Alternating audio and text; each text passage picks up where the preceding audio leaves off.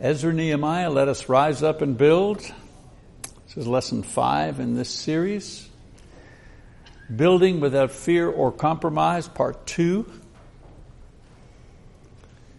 So in our last lesson, uh, we looked at the uh, various stages that the Jews went through as they returned from captivity and began the process of rebuilding. Uh, briefly, just to uh, refresh our minds, the uh, first couple of stages. Stage one was actually the beginning. You read about that in uh, Ezra chapter three, verses uh, one to thirteen.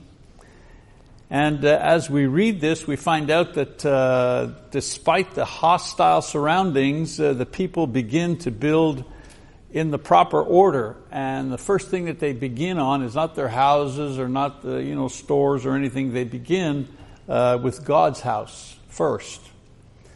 Uh, God was the one who, uh, you know, permitted them to return according to uh, Jeremiah's prophecy of uh, the seventy year exile, Jeremiah twenty-five, nine to thirteen. And so uh, when they get back, the first thing that they uh, begin rebuilding is the altar, the altar of sacrifice. The altar was not inside the, the, the temple building. It was in the courtyard.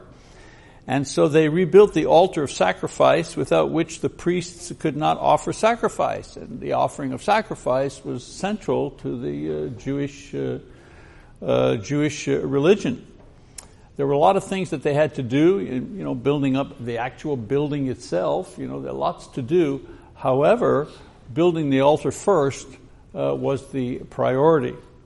Stage number two is the opposition. We mentioned that anytime you start something, it really, you start off great, but there's always obstacles, problems, you know, and of course in this case they had op- uh, opposition. Their return was noticed by the neighbors, the neighboring uh, people. But when the work of restoring the worship of the temple was known by these people, by the neighbors, the Samaritans, who were also Jews, who had been carried off by the Assyrian nation, and uh, they had been assimilated by various uh, pagan nations. But these people also had wandered back to their farmlands in northern Israel. Uh, but the difference is they brought with them their uh, pagan gods, uh, pagan worship, pagan lifestyle. Remember I told you last week, the Jews, the, the uh, positive thing, the good thing about them was they were able to uh, uh, maintain their identity, maintain their cu- cultural purity, maintain their worship and so on and so forth while they were in exile. Whereas the uh, The people of the northern tribes who were carried off by Assyria, they were just assimilated all over the place, you know, and because of that, uh, they um, they um, took on the lifestyle of the pagan nations where they were sent. Um, so seeing the temple and its worship restored, the northern people wanted to participate as, you know, they were long lost kin, and they figured, you know, they had the right Uh, to uh, participate with them. Of course, uh, pagan worship uh, was pantheistic. In other words, you worshipped many gods. This was their habit. Uh, you worshipped your own personal gods, your household gods, and then there were the gods of your land. Uh, each city had their version of the Baal god. You know, you often hear about Baal worship. Every city had a different Baal god, you know, suited to that particular uh, city. And then on top of that, you had powerful gods found only in your region. Such was the God of the temple of the Jews in Jerusalem. From the mindset of the northern people now, they're seeing, wow, we got our household gods, we've got our Baal gods, but this other God who was really powerful back in the day is, is being brought back. And they wanted in on that, you know, on that worship. So the Samaritans wanted to help, and of course infiltrate through marriage and the mixing of religion. Uh, this would give them access to the powerful God of the uh, temple of the Jews. That was the uh, that was the purpose.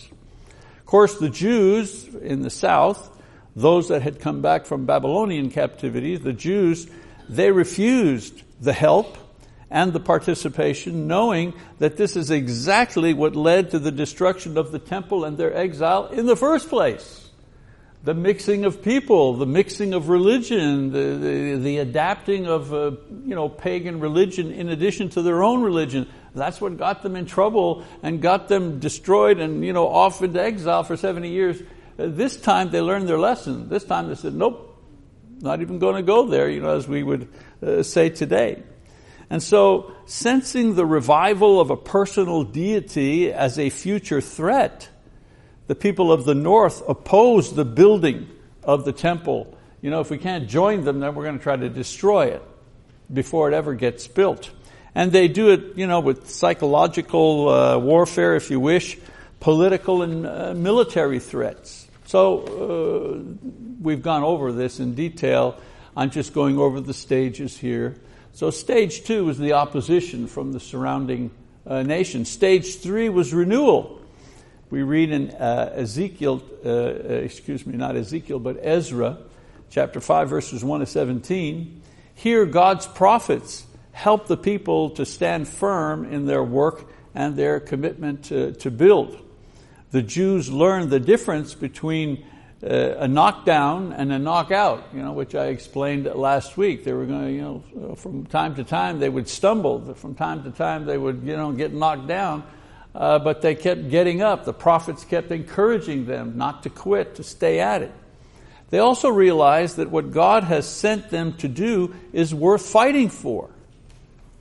And so in today's lesson, we're going to review stages four and five in the Jewish effort to rebuild the temple, uh, their nation, their lives as the chosen people of God. So stage number four. Stage number four is completion. Completion. You read about that in Ezra chapter six, verses one to twenty-two. And as I've mentioned, just in case you're kind of new to this, as I've mentioned, we don't have time to read all these passages. I've encouraged you, go ahead and read the Ezra and Nehemiah. They're not very long.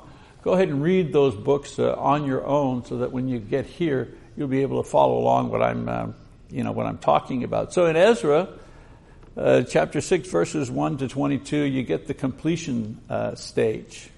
Uh, his account details the tremendous turn of events that occurred once the people put their faith in God. Once they decided to put their faith in God, things uh, began to change. First, the king finds the original decree granting permission for the rebuilding of the temple during the reign of Cyrus. That was very important because the surrounding nations had said, they have no right to build. Who told them to build? Nobody gave them permission to build, and they lobbied the king, you know. So when they found the original decree that said they had the right to build, that the king had actually, you know, sent them to rebuild the temple, that gave them the courage to go on. The second thing, the present king, Darius, rescinds his orders and he permits the building to go forward.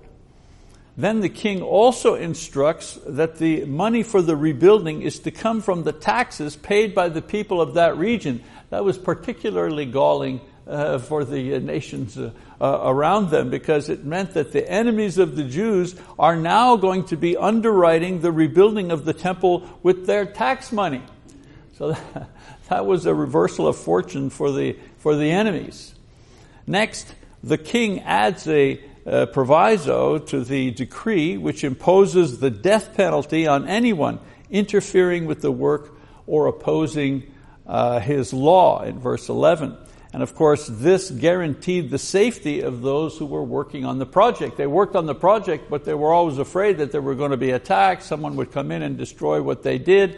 Now they have the protection of the king, uh, uh, uh, you know, written into a law.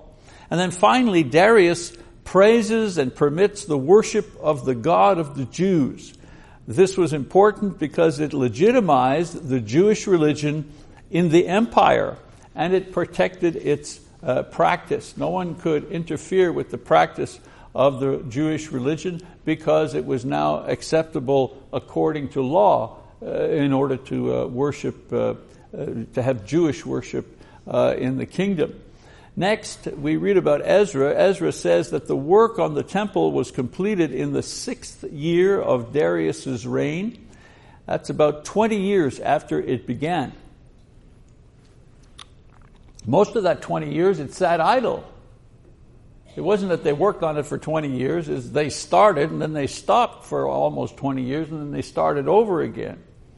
And the project wasn't completed, however, until the temple began to function as the central place for worship. The idea was, it's one thing to build the building, but I mean, uh, there was more to it than just having the building and the implements.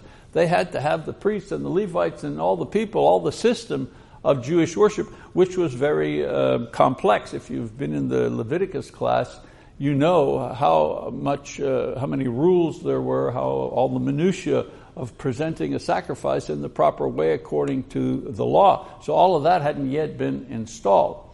Um, in uh, verses sixteen to twenty-two, we see the people gathering animals for sacrifice, organizing the priests and the Levites for their service, and celebrating the feast of the Passover. The people are full of joy and thanksgiving as they acknowledge how God has not only worked in their lives, but in the lives of the powerful kings and officials to bring about this day, which would not have happened without the uh, input of the king. So you have a pagan king uh, who authorizes the rebuilding of the temple and Uh, embeds this worship into the law of the land. Uh, you know, nothing short of a miracle as far as Jews are concerned. Now, for a time, uh, the nation enjoys what we call, you know, a mountaintop experience. Mountaintop experience. Because they've achieved the completion of their project. But this is not necessarily the end of the process. You and I know that life, especially life in God's kingdom, doesn't work like that. You know, you, you, we all have mountaintop experiences, you know, as a group, as a church, as individuals, as families, mountaintop experiences. But what, what, what happens when you're on the mountaintop? Do you always stay there? No, you don't stay on the mountaintop. It's a, usually a pretty short uh, experience. So let's, let's review, you know, just the, the five stages now. The beginning, When I call, when I, the reason I call the five stages, this, this fits for anything. Anything you want to do in the church, anything you want to do in the name of the Lord, you know, usually, you know, follows this pattern. There's the beginning. Oh, you see the end. You see the glorious thing that you want to do. Uh, there's the opposition, trouble, obstacles, all kinds of things get in your way. Uh, there's renewal. Usually you kind of renew and you get back into it. The completion of the, um, the completion of the, um, the project. And then maintenance is very anticlimactic. Maintenance. Uh, we go to Nehemiah for maintenance. The word maintenance doesn't sound very noble, very spiritual or lofty, especially as a last point in Almighty God's process. But I couldn't find a better word to describe what happens after the completion. You complete it and then there's maintenance. Once you've created and built and birthed and purchased something, you have to maintain it. It's as simple as that. You buy a car, you have that mountaintop experience, you know, you drive the truck off the lot, you know, wow, it's terrific, you know, automatic everything. You know, I remember when I had just got a, a car, and I, I realized that the uh, at night the um, the lights, you know, they, they dim, and then they, they the, the high beams come on automatically, you know, if there's if it's too dark, and then they they lower automatically if there's another car coming or if there's more light. It's amazing. You don't know have to kind of well back in the day you'd have to. You, there was a button on the floor that you hit with your foot, if you remember, right? But you know what I'm saying. You're fumbling around to get the, the brights going and you hit your windshield wiper instead of the, the, the bright thing. You know? So to have the car do that all by itself, you know, wow, that's, that's, that's fantastic. You know, just the mountaintop. Well, you know, you get to a point in life that that's a mountaintop experience. But the mountaintop experience always followed by maintenance, right? Because I realized the car was pretty dirty. I had to go have it washed. So I had it washed, put it in the guitar, in the, in, in the garage for three days. And then when I took it out this morning, it's raining. So there's maintenance. There's always maintenance. Well, even in your spiritual life, there's, there's maintenance. This is true because in this fallen world, sinful world, things, whether they be temples or uh, religious uh, uh, people, Uh, they deteriorate, and so they need to be maintained. We see this phenomenon work in the story of the rebuilding of the temple and the restoring of worship in Jerusalem.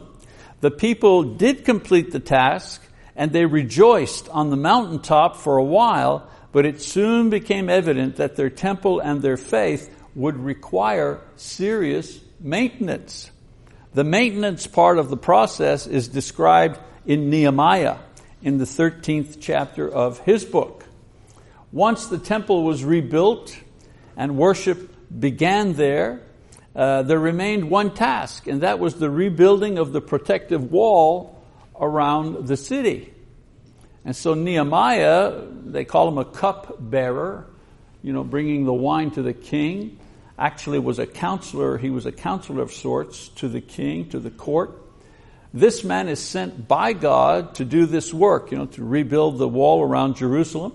And he follows the very same process that Zerubbabel and others had experienced with the rebuilding of the temple. First, enthusiastic beginning as God works in the heart of the king to allow Nehemiah to go back to his home country to rebuild the wall. Secondly, there was opposition from enemies who threatened them. Same thing that happened. Thirdly, there was renewal as Nehemiah rallied the people to get in there and to work. And then there was the completion of the wall with the ensuing parade, and you know, they walked on the top of the wall and they met in the middle and they celebrated and they, you know, blessed the, the day. So Nehemiah, after the wall was completed, he returns to Babylon to take up his former position. The king didn't free him to leave. He said, you can go do this project, but you need to come back. Come back to Babylon, to his job if you wish. Uh, but a little later on, uh, Nehemiah hears that things have begun to deteriorate in Jerusalem. And this is where the maintenance part of the process kicked in as far as Nehemiah was concerned. In Nehemiah chapter thirteen, we get a glimpse of what was going on. First, one of the priests permitted one of his pagan relatives to use the storeroom or a storeroom in the temple as a personal residence. When they say storeroom, you know, we're thinking closet, you know, like where you put your storeroom was a very, very large, uh, a very large area. Uh, if someone could set up their, uh, you know, their living quarters there.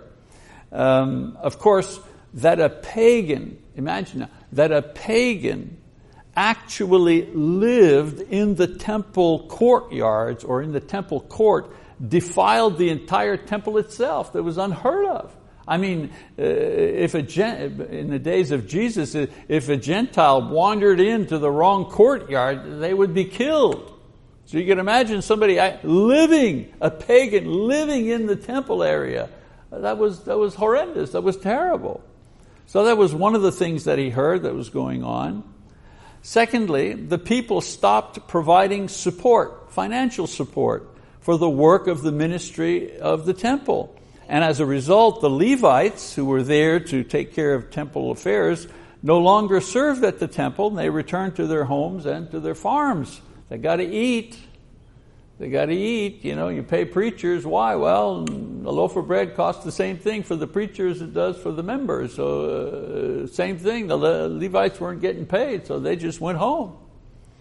Uh, a next uh, event that uh, took place, uh, low attendance. Yeah, can't you see the trend? Uh, moral standards begin to drop. People who are responsible for the work and the people of the temple, uh, they're not getting paid, so they go home. And then low attendance. A lack of presence at the temple produced a lack of commitment in keeping the Sabbath. People worked on the Sabbath. There was buying and selling in the temple area, even on the Sabbath day, because there were no Levites to guard the gates. The Levites were the guardians of the gates, among other things. Made sure that the gates were closed for Sabbath, so nobody could come in. Uh, made sure that things were operating properly within the temple uh, area. So if the, te- if the, if the Levites are gone, anything goes. Nobody's paying attention. Nobody's minding the store, as we say uh, today. And then even the priests who were charged with leadership began to violate the law themselves by marrying foreign wives. This was a dangerous first step back into the idolatry which caused their exile in the first place. One thing for uh, one of the people to marry a foreign wife, that was a problem. That was one thing. But for the priests to do that, the ones who were leading, the ones who were supposed to give the example, the ones who were supposed to enforce the rules and the laws, for them to break the law. I mean, there's nothing stopping the people uh, at this point from going uh, headlong into uh, paganism. So it's a cardinal rule of human nature played out over and over again in the Bible. People learn, people grow, people forget, people regress. The same old, same old. Had a young preacher back in Montreal uh, working with me, and I was training him, and one day he came into my office and he, he threw himself into the chair, slammed the door, threw himself into the chair, you know, and I said, Roger, what's What's wrong? You know, what's, what's, what happened? You know, I'm fed up. Really, you're fed up? Yeah, I'm fed up. Of course, uh, he was speaking in French, but that's what he said. I'm fed up. Well, you know, what, what, what's happened to make you feel this way? Well, you know, he was working with brother so-and-so. Brother so-and-so had a, a drinking problem, you know, and he was working with him, praying often, studying the Bible with him. And he discovered that brother so-and-so had gone back to drinking. And so he was fed up. And I said, wait a minute, let me get this straight here. You're a, you're a preacher, right? Yes. I said, you're fed up with sin? Yeah, I guess. That's it. I'm fed up with sin. I said, buddy, you're going to be out of work. The only thing that keeps us in business is sin.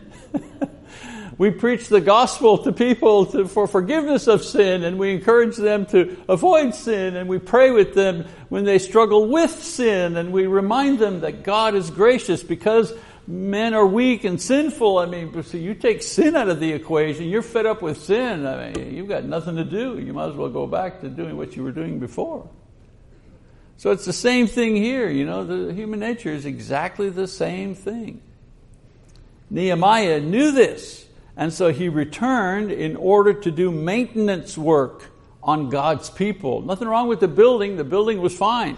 It's the people that needed the maintenance. Many times in the church today, it's not the building so much that needs the maintenance, although we do have to take care of it. It's the people that need the, uh, the maintenance. So what did he do uh, when he goes back? First, he removes the intruder from the temple and restores the purity of the temple. He reinstates the offerings to support the temple and its workers, gets the people to begin again their tithing and their giving. Uh, he assigns the Levites to keep stricter controls in order to enforce Sabbath regulations. If they don't close the doors, then people take advantage of that situation and they'll be buying and selling inside the, the temple. So the Levites had to manage that properly. And he rebuked the priests for their actions and made them swear not to give their children in marriage to foreigners. He reaffirmed that dangerous idea that God had warned them against. So God's process always includes maintenance, always, for the temple or for the church. There's always maintenance work to do.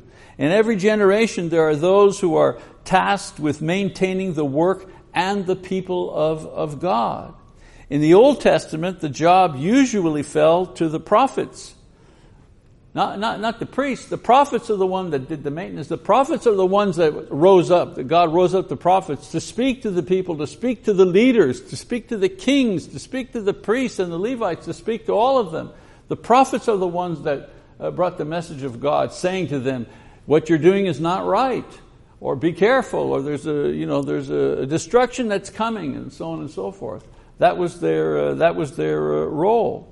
Uh, in the New Testament, God uses uh, elders at times uh, to uh, rebuke or encourage or, uh, uh, you know, to uh, call out uh, sinfulness in the church. Usually evangelists, Uh, to admonish and encourage and rebuke the church in order to maintain uh, the proper functioning of the church uh, in the in the proper way.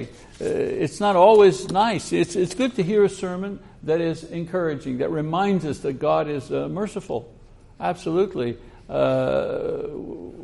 we, no matter how old we are in Christ, we sometimes begin to doubt our own worthiness uh, before God. We begin to doubt, you know, am I really saved? Am I really, how can, does he really love me? Because, man, I'm having trouble loving myself. I'm just not liking myself.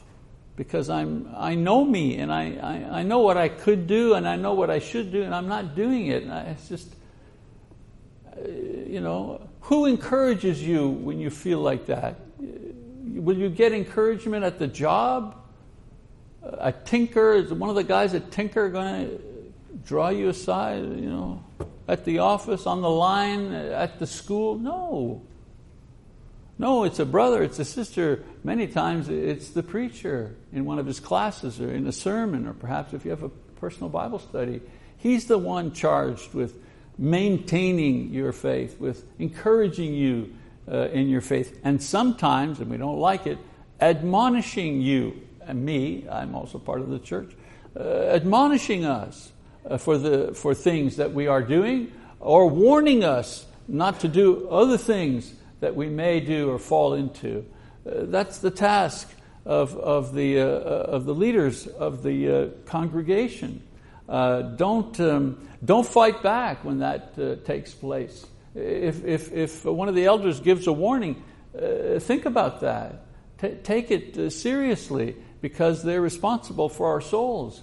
Uh, a very important concept. Well, we see this uh, with Nehemiah. He goes back and he you know he does maintenance work. Uh, to put them back on the on the road to um, to worshiping God properly.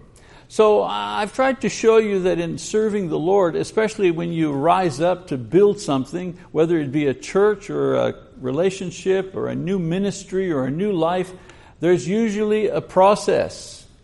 There's a beginning, there's always opposition, there's a renewal, you finally get to completion, you, you reach your goal, but then there's all important maintenance work that has to be Has to be done. Wouldn't it be nice, uh, ladies, uh, once you gave birth, all the work was done? You know, wouldn't it be nice? That final push. You go ahead, push, you know, and, uh, and that's it. You know, they said, hi, Mom, thanks so much. Very nice. I'm off to live my life now. I appreciate all that pushing you did. You know, but it doesn't work like that, doesn't it? You have that high moment. Oh, my goodness, a new life. Look at little Johnny, little Betty, whatever, you know. But uh, that high point there uh, is wonderful. You never loved your baby or your spouse so much as you love them at that very moment. You know, I love you so much. You know, I remember saying, if I ever do anything to hurt you, God should just smack me one. You know what I mean? Uh, when I when I saw the babies that Lise uh, gave uh, gave us, you know. Uh, but there's maintenance work. They have to learn how to eat. They have to learn to go to the bathroom. They have to do this, you know, and then and then they're twenty-five years old. Is there any maintenance work when they get to be twenty-five? Of course there is. Of course there is. What new parents don't realize is they've just embarked on a, a lifetime of work, a lifetime process that doesn't end. You think it ends when they move out? Ha, ha, ha, ha. No, it doesn't. It doesn't end when they move out. Uh, just another phase begins. So it's the same thing. I'm trying to tell you, it's the same thing spiritually. That's all. It's always the same thing spiritually. It helps when you know what type uh, or what stage you're in when things begin to happen to you spiritually. Another thing about the process, it's that it's not necessarily a straight line from beginning to maintenance. Sometimes opposition forces you back to begin all over again. Sometimes renewal is followed by several periods of opposition before completion takes place. It's not all neat and clean. Finally, try to remember some of the lessons taught by the process experienced by Ezra and Nehemiah and the people who rebuilt the temple in Jerusalem. A couple of lessons here that we uh, that we learn from this. First lesson, you don't usually meet opposition until you disturb or threaten the status quo. Everything was fine in Jerusalem, that city that had been trashed, you know, by the Babylonians. Everything was fine until somebody decided to rebuild the temple. somebody disturbed the status quo. That's when the trouble happens. Well, you know, when trouble happens in our spiritual life, well, I, you know what? Uh, I, I, I pick my old reliable, you know, my old reliable example, you know. Uh, today I decide I'm going to quit smoking. I've been smoking off and on, you know, you know but that's just a habit. I got to let go. You know, it's not it's not consistent with being a Christian. It's a nasty habit. It's not. It's unhealthy. There's nothing good about it. You know, blah blah. I'm going to let that go. And, and you know what happens the minute you say, I'm going to let that go. I'm going to I'm going to grow beyond this. You know what happens, eh? Yeah, Satan says, "Oh, look at that guy. Thinks he's good." You know, and the roof caves in. I remember when I left Montreal many many years ago, and just you know sold my car, bought a one-way ticket to Vancouver. I was taking the train, try to figure out stuff. I wasn't a Christian. Uh, but I bought a Bible in the, in the in the train station. I bought a Bible. I figured, oh, I can I can knock this off between now and Vancouver. You know, I left the drugs behind. I left everything behind. You know, I left the you know I don't know how many thousands of dollars worth of drugs. Just no, no more of that. I'm on the train. The first day on the train. The first day on the train. A guy sits next to me. He says, "Hey, you want to smoke up?" First day on the train. It's like that for anything you want to do. You want to lose weight? Same thing. You want to go back to the gym? Same thing. You want to start, hey, you know what? Uh, I'm off and on uh, going on Wednesday nights church. I, I, I believe I'm just going, I'm going to make time for it. You know, uh, a thousand things happen to not permit you to go Wednesday, so whenever, whenever the time is. So uh, unbelievers uh, don't like it when God's people decide to, to do something. So that's the first lesson. Starting something always causes opposition. Sometimes the opposition, you know, you say to your body, I'm going to get better control of you. And your body says, over my dead body you are. Right? That's the way it works. Lesson number two, your enemies won't always play fair. For example, bad things happen to people who are trying to do good. Or people will use your past mistakes to accuse you in the present. Whoa, Mister Holiness over here, quit smoking. No, good for you. You know what I mean? You get that attitude. Or some will misrepresent your intentions. They'll say you think you're the only one going to heaven, or you're holier than thou. Since when did you get so religious? Your enemies don't always play fair. Satan certainly doesn't. Satan, there's no Christmas, you know what I mean, for Satan to work. You know, we say, well, come on, it's Christmas, you know, let's have peace, it's Christmas. Not with Satan. There's no Christmas. There's no, oh, well, I'm not feeling well today, that's too bad. The battle rages on, whether you feel well or not. Another lesson. If you can't work or move forward, wait patiently on the Lord. There's a big difference between waiting and quitting. It's not the same. Waiting on the Lord isn't quitting. After all, it's God's process, not yours. He controls the timing. Therefore, there's always some waiting involved, always.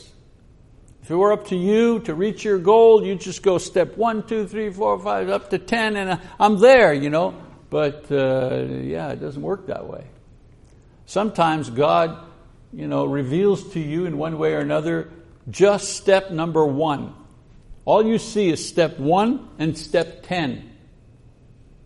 And He invites you to take step one by faith, not knowing what step two is. That's where the waiting takes place. You take step one and then you wait. Waiting on the Lord. It's a spiritual discipline. It's very, very difficult.